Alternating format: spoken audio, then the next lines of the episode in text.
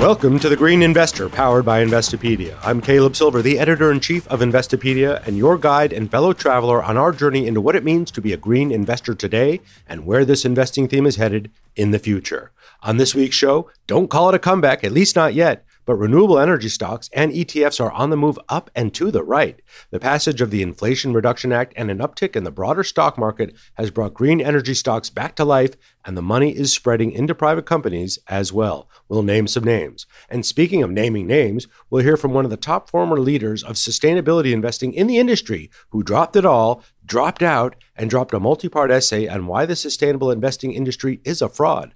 Tariq Fancy joins the show for an explosive interview. But first and always, this podcast is for informational and educational purposes only and does not constitute investment advice. We will not make recommendations to buy, sell, or hold a particular security or asset, although we may discuss financial products with our guests. Some of our guests may invest in securities mentioned on this podcast, and some of our guests may sell or market securities mentioned on this podcast, but all listeners should do their own research or consult with their financial advisor or broker before making any investment decisions. The passage of the Inflation Reduction Act of 2022 has strengthened the green wave of returns over renewable energy stocks. After a very rough start to the year amid a surge in oil and energy stocks, renewables are climbing their way back amid more enthusiasm and spending headed into the sector and an overall rise across the U.S. equity market. Of the big exchange traded funds we track on the show, the big got bigger and their gains grew along with their assets under management. The iShares Global Clean Energy ETF ticker ICLN is up 31.7% in the past three months, with most of those gains coming in the past month.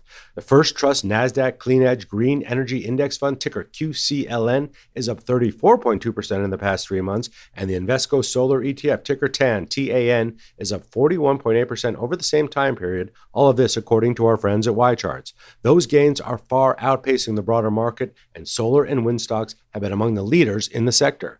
Investor enthusiasm for green energy projects is also coming back into the private markets. Climate tech funding peaked at $40 billion in 2021, but the well ran dry in the first half of this year.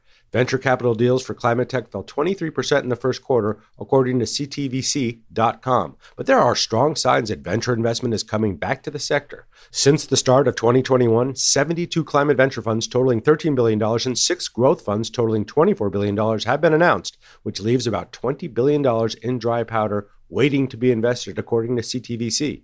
While recent deals have been concentrated in the U.S. among transportation, energy, food, and land use companies, the deal size has been slightly smaller than it was last year. But here are a few of the private companies that took in some real money in the past few weeks. Afresh, a San Francisco, California based company developing food technology that prevents food waste, raised $115 million in funding from Spark Capital, among other investors.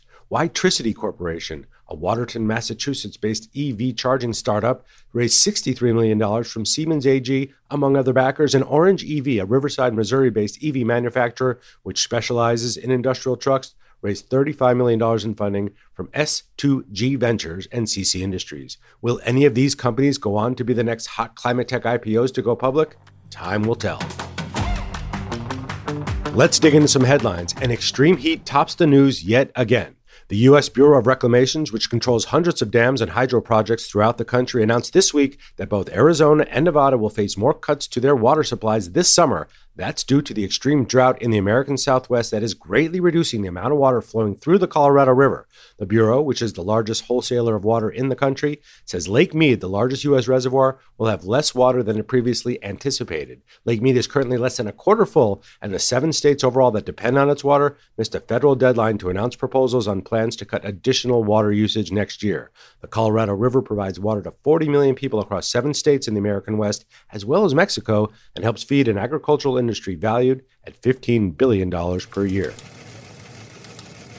If you think it's hot now, fast forward to the year 2053. That's when forecasters from First Street Foundation, which is a nonprofit that studies climate risks, says the heat index will exceed 125 degrees Fahrenheit across an extreme heat belt through a swath of the United States.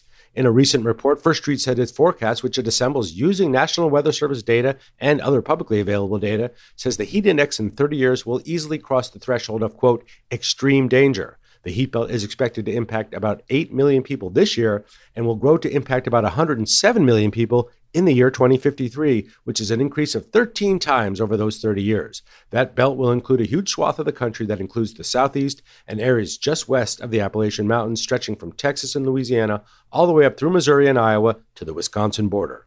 Along with the report, First Street has released a very cool web tool that lets users search US addresses to determine their heat risk. We'll link to it in the show notes.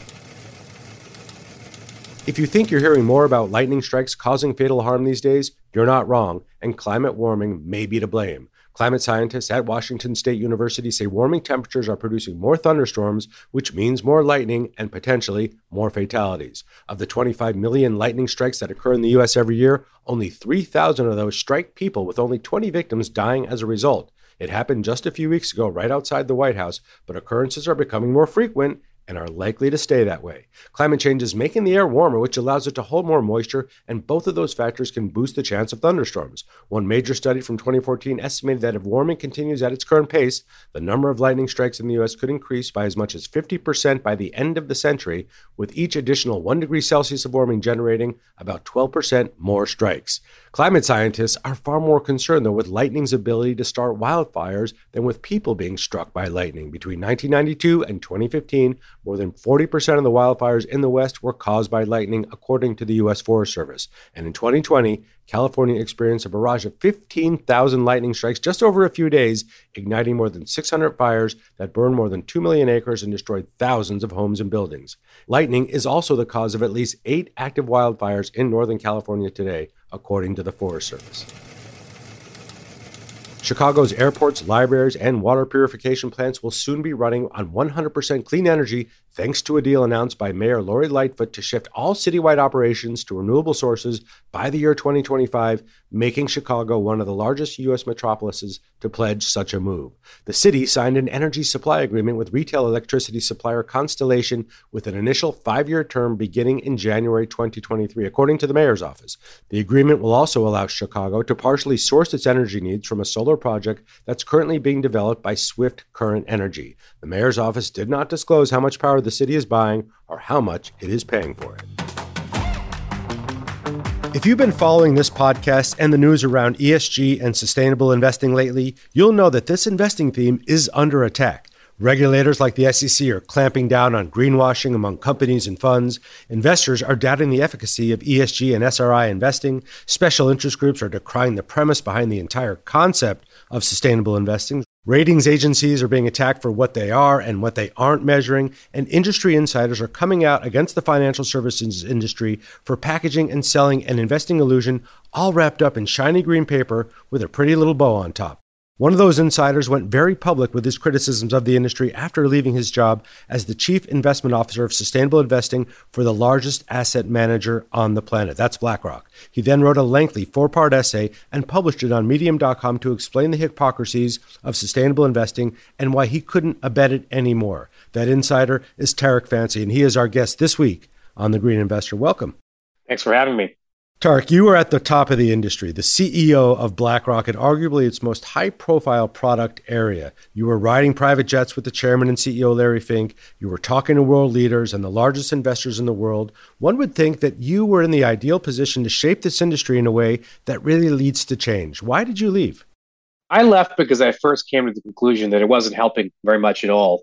I went in, obviously, and joined the firm in this role, having drank the Kool Aid and believing what we all want to believe, which is that there's a win-win fantasy where we can keep the status quo the way it is and solve all of our long-term threats that science is telling us to address.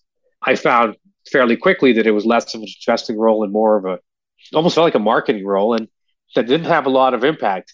But you know what really changed for me was after I left and I started to realize actually this is not just not helpful or harmless. It's actually actively harmful because it presents what I call a dangerous placebo that harms the public interest. It's this fantasy that we can leave things the way they are and that suddenly this magical new area of ESG stuff will appear, data tools, standards, and that will mean that we protect the environment, which of course is not what any of our experts are saying. They need they're saying we need systemic regulations in place by government. And you know, I realize that the longer that we put all our stock as a society in ideas like this that don't work, we not only amplify the costs of inaction, we also transfer them. We transfer them to the youngest, the poorest and the darkest skinned people on the planet who are going to disproportionately bear the consequences of inaction on climate change in particular. And that was something that I thought needed to be subject to a public debate. That was my goal in going public. So that's probably what brought you to write the essay. You could have easily stepped away, returned to Rumie, the company, the online learning platform that you created where you are now again. And we'll talk about that in a little while.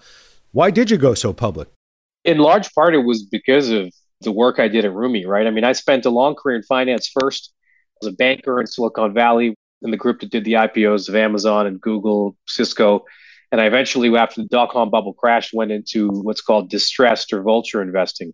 Spent sort of the lion's share of my career as an investor on that side of things. Very, very sharp elbowed, very, very aggressive. And that sort of is a mentality where you cut through the bullshit pretty quickly because, you know, in a distressed situation, there's a lot of BS going around and fanciful stories, no pun intended. At some point, I switched and started Rumie. It was a very personal story around my friend of mine from business school who passed away of cancer. And I decided to, to follow a path I had been thinking about for years and build a digital nonprofit that was something I was deeply passionate about. Rumie's a 501c3, a charity. I worked for three years for no salary to get it off the ground. In in my kind of early mid 30s, it was an odd career choice, but it was one that I really deeply cared about. And the intersection of having worked on the extremes of profit on one side and a sharp elbowed hedge fund and purpose on the other side, running a digital nonprofit that helps people learn and build themselves. That spread is not very common, frankly. And that was one of the things that led me to be considered for this role as sort of an investor leading the ESG part of things, right? The sustainable investing part of things. And when I started to realize that this was largely marketing that was feel good stuff that was ultimately not going to work and it was going to benefit a lot of disadvantaged communities.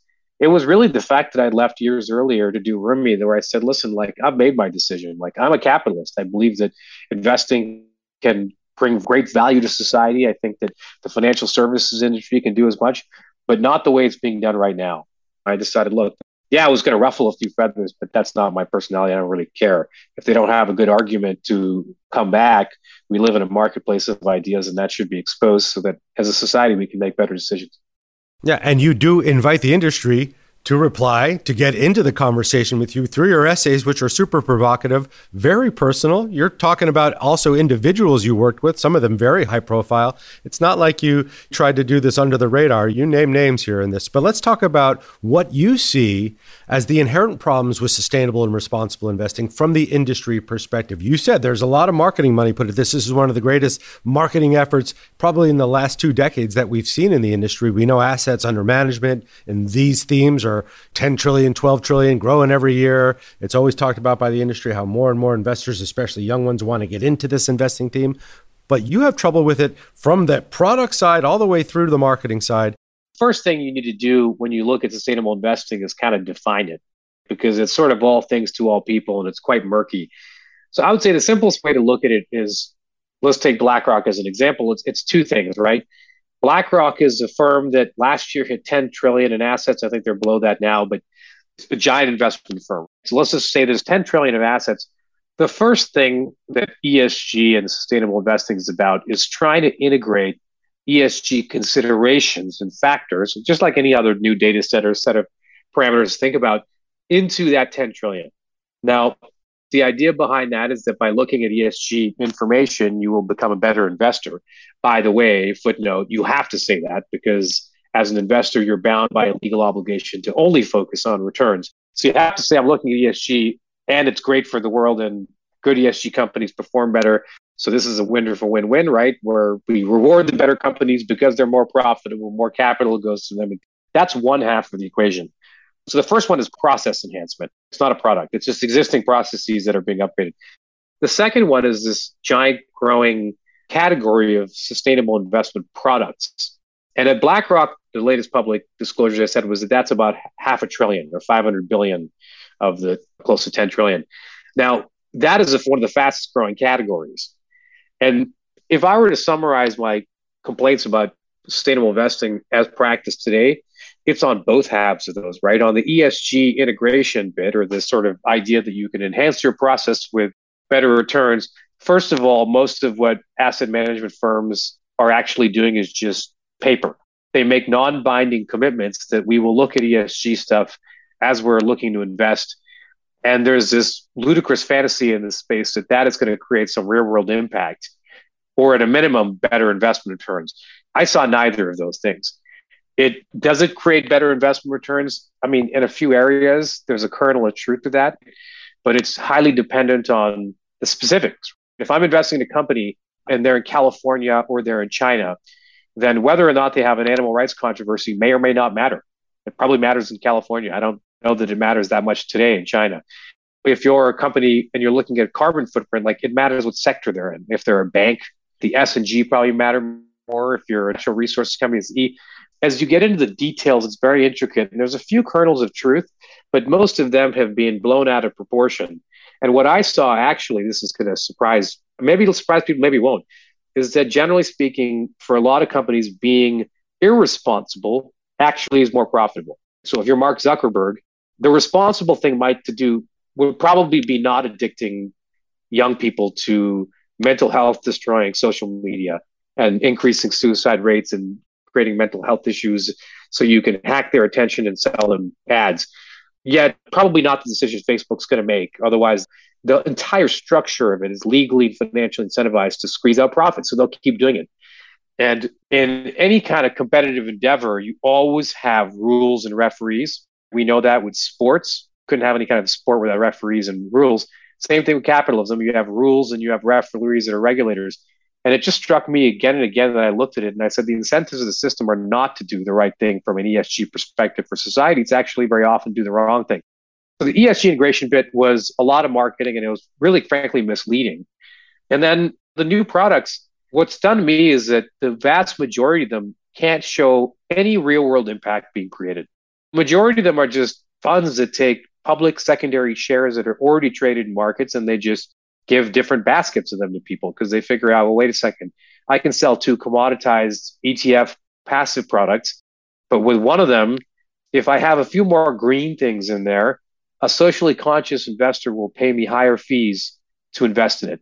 Now, that's a great opportunity, but ultimately, the divergence here is that the person paying more in fees for that ESG fund almost always believes that they're doing something for the world by doing that. Something good's going to happen. More capital is going to more responsible companies, so on and so forth.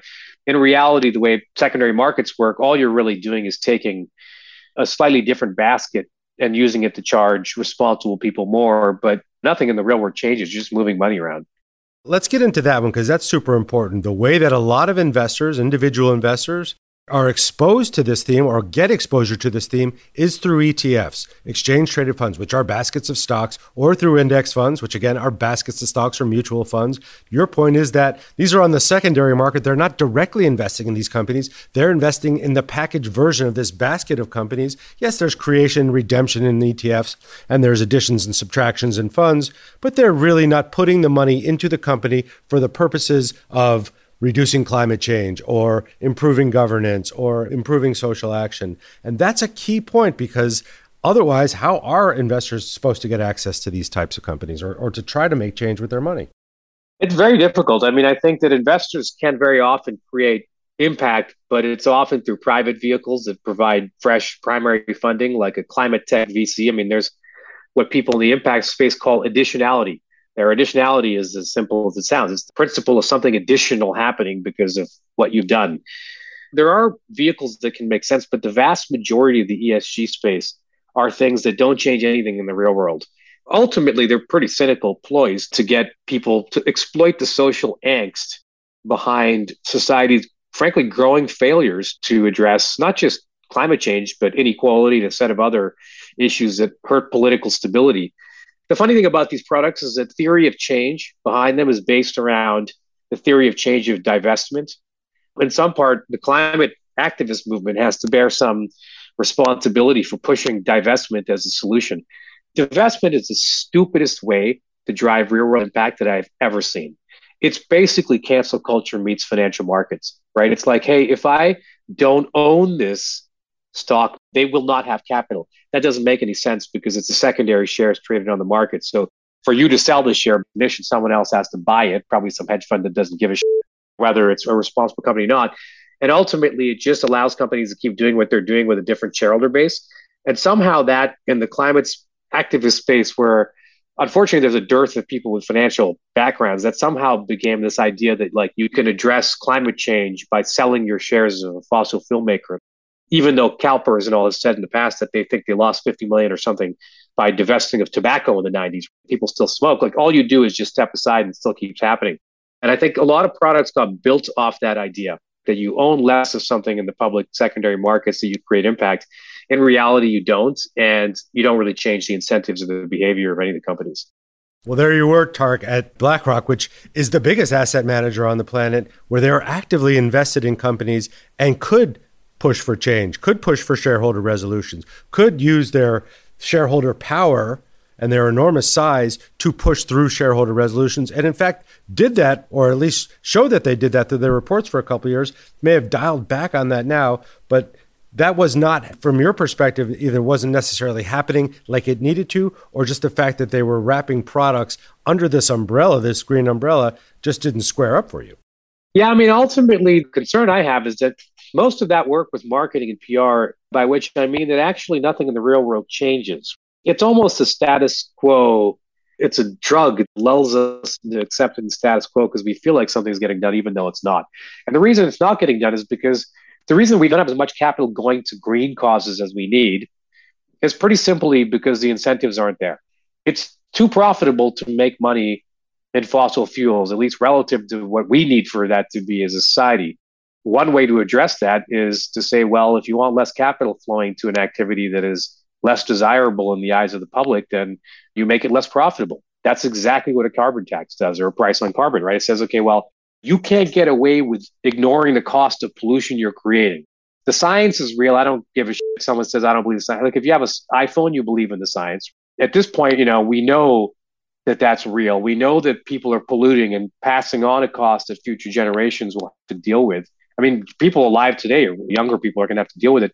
And we need to do something about that. And those ideas have existed for ages. The problem is they can't get implemented. And they often can't get implemented because the political system is completely deadlocked. So you have a bunch of business leaders like Larry Fink who are standing up and saying, hey, we've got the solution. It's this ESG stuff. In practice, when you actually look at what they're doing, behind the scenes, they're using marketing and lobbying to delay systemic regulations like a carbon tax, often through the industry trade groups or the latest sort of the Inflation Reduction Act or whatever it's called. That you know was getting significant opposition from the Business Roundtable, who claims to believe in stakeholder capitalism, from the Chamber of Commerce, from all of these organizations. And then at the same time, they're out there peddling their own solution that, like, hey, buy this thing. And there are a bunch of products. They cannot change the underlying mechanics of the system because ultimately capital does flow to where the most profitable opportunities are. And that always happens because everybody making capital allocation decisions usually is doing it with someone else's money. And it's core to the principal agent problem capitalism that like you cannot just let them go and spend on what they want. Do you really want your PM or your banker designing society? I'm not sure I care what their values are. Their job is to focus on value, and that's measured in dollars. And if you have an entire system built you know links in the chain where everybody is financially incentivized and legally obligated to focus on dollar value and maximize it you end up in a situation where they are forced to exploit all kinds of loopholes whether it's not paying the cost of pollution evading taxes and so on and so forth. That's a systemic problem. And i would argue that leadership today business leaders it's not even that they can solve this problem and they can't. I would argue that they can't but they're lying and saying that they can so that they can sell you a bunch of ESG stuff. And it's because all of their incentives are very short term.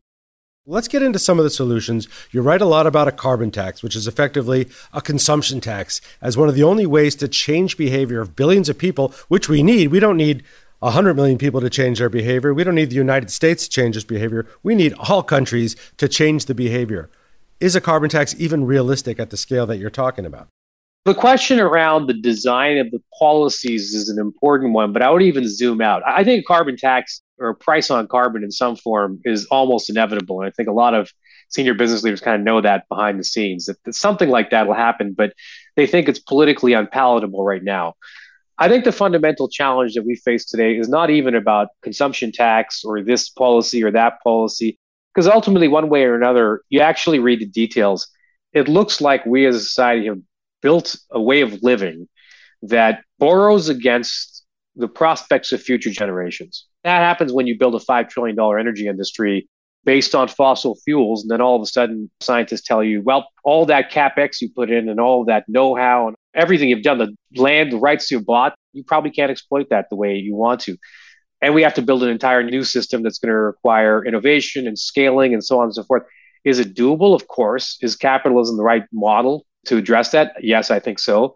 But it's not going to happen by magic because it's going to require sacrifice. It is probably true that Big Mac's going to cost a bit more. Travel is going to cost a bit more. Hopefully, we can achieve that kind of sacrifice and those changes in a way that's just, that doesn't put the burden on the communities that already are strained. But what I think really needs to happen is ultimately a bunch of serious regulation that internalizes the externalities, to use economic theory parlance, and changes the incentives of the players in the system. We have not seen that yet. Is anybody doing this right? Are there any countries out there or markets, marketplaces, where you see this happening the way it should happen and the way that actually has potential to, let's just take the green part of it, help reduce climate change, help turn around some of these issues that we have right now in the environment. Any countries or anybody that's actually got it right? There are definitely sectors of the market where people are doing things that we need more of. So I gave the example before. If yours is a public markets fund that's just rearranging baskets of shares already traded in secondary public markets, that has no real impact and is probably unethical to sell under the idea that it does and is anyway a placebo and dangerous. But private vehicles that will invest in fresh funding for an innovator. So let's take a climate tech VC. There's definitely additionality in that because if you invest from that fund into $100 million to back some new entrepreneur and she has figured out a way to build some great new carbon capture and storage, you making that investment changes the world because if you didn't do it, maybe then she wouldn't have had the tools to scale it and the world would be a different place. So there is a subset of things that are interesting. I think it's less defined by geography and more by the type of investment it is. Number one. Number two, I would say that certain countries are doing it a little bit better than others, but some part of that is determined by the business culture and how much they care about these things. In Europe, clearly they lean more towards it and I think are a bit more ahead of the curve in thinking about the fact that this needs to be robust and real than it is in North America today, which feels a bit like the Wild West. And I'd say that certain governments are thinking very honestly about how can we work with industry to create credible goals. So to give you an example, in Singapore, people in government they said, "Listen, we don't have a net zero plan that's public yet." And I said, "Why?" And they said, "It's not because they're not thoughtful. It's not because they don't believe in climate change. Because they said, look, we don't like to put our name on something unless we know we can achieve it. We have a plan to get there." The problem, I think, in Western democracies today is that people are so short-term oriented that no one really even feels on the hook for what's going to happen in 2030. Average CEO tenure is five years. That's despite the fact we're probably linked to the fact that CEOs get paid higher than they've ever gotten paid, and it's 320 times the industry average industry worker. So they're not really focused on 2030, much less 2050, because they're going to make their money before the decade's out. And the politicians are focused on the next electoral cycle. There are governments that are doing it well, but to be honest, right now, democracies are doing a terrible job of it because they don't actually have people at the wheel who really think they need to plan for 2050. Let's get back to you. Let's get to the Rumie Initiative, the company you founded, the nonprofit you founded to try to teach financial literacy to kids, where you ultimately ended up after your stint at BlackRock. Tell us about what you're doing there. So, Rumie is something that's actually probably the coolest thing I'm working on right now because effectively, Rumie started out by saying we're going to deliver free learning to smartphones around the world. The reason we did that is because I'd worked years earlier on investments to bring mobile phones into emerging markets, even places like Kenya, where my parents were born and raised. And you could see that it was the great equalizing force. If people didn't have landlines, some did, some didn't. Everyone went to mobile phones, and then suddenly everyone's using the same up to date technology. And so, as smartphones have grown around the world, there's now six and a half billion. We saw a lot of potential to use that as infrastructure to equalize the playing field for learning because a smartphone is you have high quality learning, quizzes, it's interactive, it's adaptive. The team started building that. And today, the Rumie solution is based on something called microlearning. It's you learn in five or six minute snippets quickly on your mobile phone.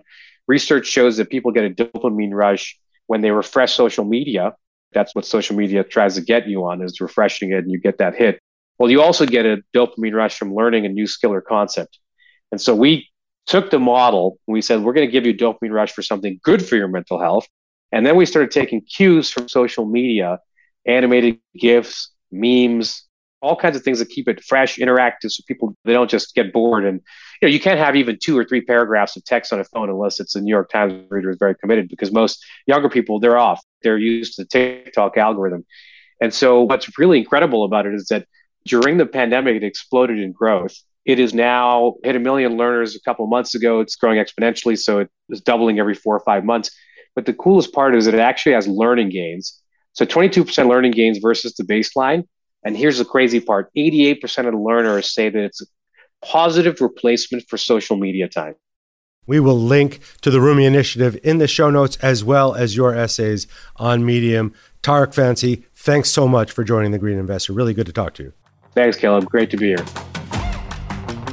To wit, Bloomberg News reported this week that the Securities and Exchange Commission is probing funds to find out if managers of ESG investments are trading away their votes on sustainability issues. According to unnamed sources in Bloomberg's report, lawyers at the SEC are asking firms offering ESG funds about share lending practices and if before corporate elections the shares are being brought back in house. The U.S. regulator wants to know if investors are being properly informed of such activities. This latest inquiry expands regulators' crackdown on exchange traded funds and mutual funds that market themselves as sustainable. The SEC is concerned they are being marketed inaccurately and their abilities to support the environment and society don't match their claims. The great reckoning, folks, is upon us, but out of this kind of shakeup comes dynamic investing opportunities. It's time for Green Facts, that part of the show where we get to unpack dynamic facts, figures, and far out stories in the world of green investing. And this week, relics of the distant past are appearing on our shores as ultra low river levels around the world are exposing sunken artifacts. The River Po in Italy is at its lowest level in 70 years due to months without rainfall and slower flows from melting snow. That wreckage from World War II, including a German ship and cargo tanks, are being unsurfaced for the first time since that war. In Rome, a bridge has been exposed that is thought to have been built during Emperor Nero's rule in the first century. This summer's extremely hot and dry conditions in Italy forced the government to declare a state of emergency in July. And at Lake Mead here in the United States, the massive reservoir at the iconic Hoover Dam, it has shrunk to a fraction of its former size and has revealed everything from sunken boats to dead bodies. The human remains discovered at the site include a body and a barrel, according to the U.S. National Park Service. The cause of death is still under investigation. History is coming back to haunt us as our rivers run dry. It's time to unpack the acronym, that part of the show where we get to deconstruct the alphabet soup that is green investing. And this week, we're going into tax law for a simple yet important acronym, and it's ITC. An investment tax credit or a tax credit overall is a dollar for dollar reduction in the amount of income tax you would otherwise owe. For example, claiming a $1,000 federal tax credit reduces your federal income taxes due by $1,000. So, what is a federal solar tax credit, and why are we talking about investment tax credits? Well, the federal residential solar energy tax credit is a tax credit that can be claimed on federal income taxes for a percentage of the cost of a solar photovoltaic system. The system must be placed in service during the tax year and generate electricity for a home inside the United States. In December of 2020, Congress passed an extension of the ITC, the investment tax credit, behind this, which provides a 26% credit for systems installed during the years 2020 through 2022 and 22% for systems installed in 2023. The tax credit would have expired starting in 2024 unless Congress renewed it, but along came the Inflation Reduction Act of 2022, which was just signed into law by President Biden. The Inflation Reduction Act includes thousands of dollars in tax credits and rebates for consumers who buy electric vehicles, install solar panels, or make other energy efficient upgrades to their homes. In all, consumers may qualify for up to $10,000 or more in tax breaks and rebates depending on the scope of their purchases.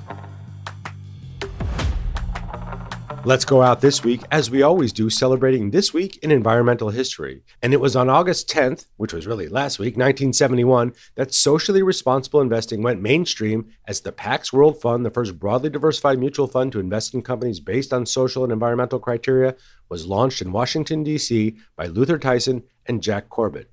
Today, the Pax World Fund and Pax World Management, its parent company, are owned by Impax Asset Management, which acquired it in 2018. The Pax World funds are still trading, and the large cap Pax World Fund has about $1.4 billion in assets under management. Its top holdings, by the way Apple, Microsoft, and Alphabet.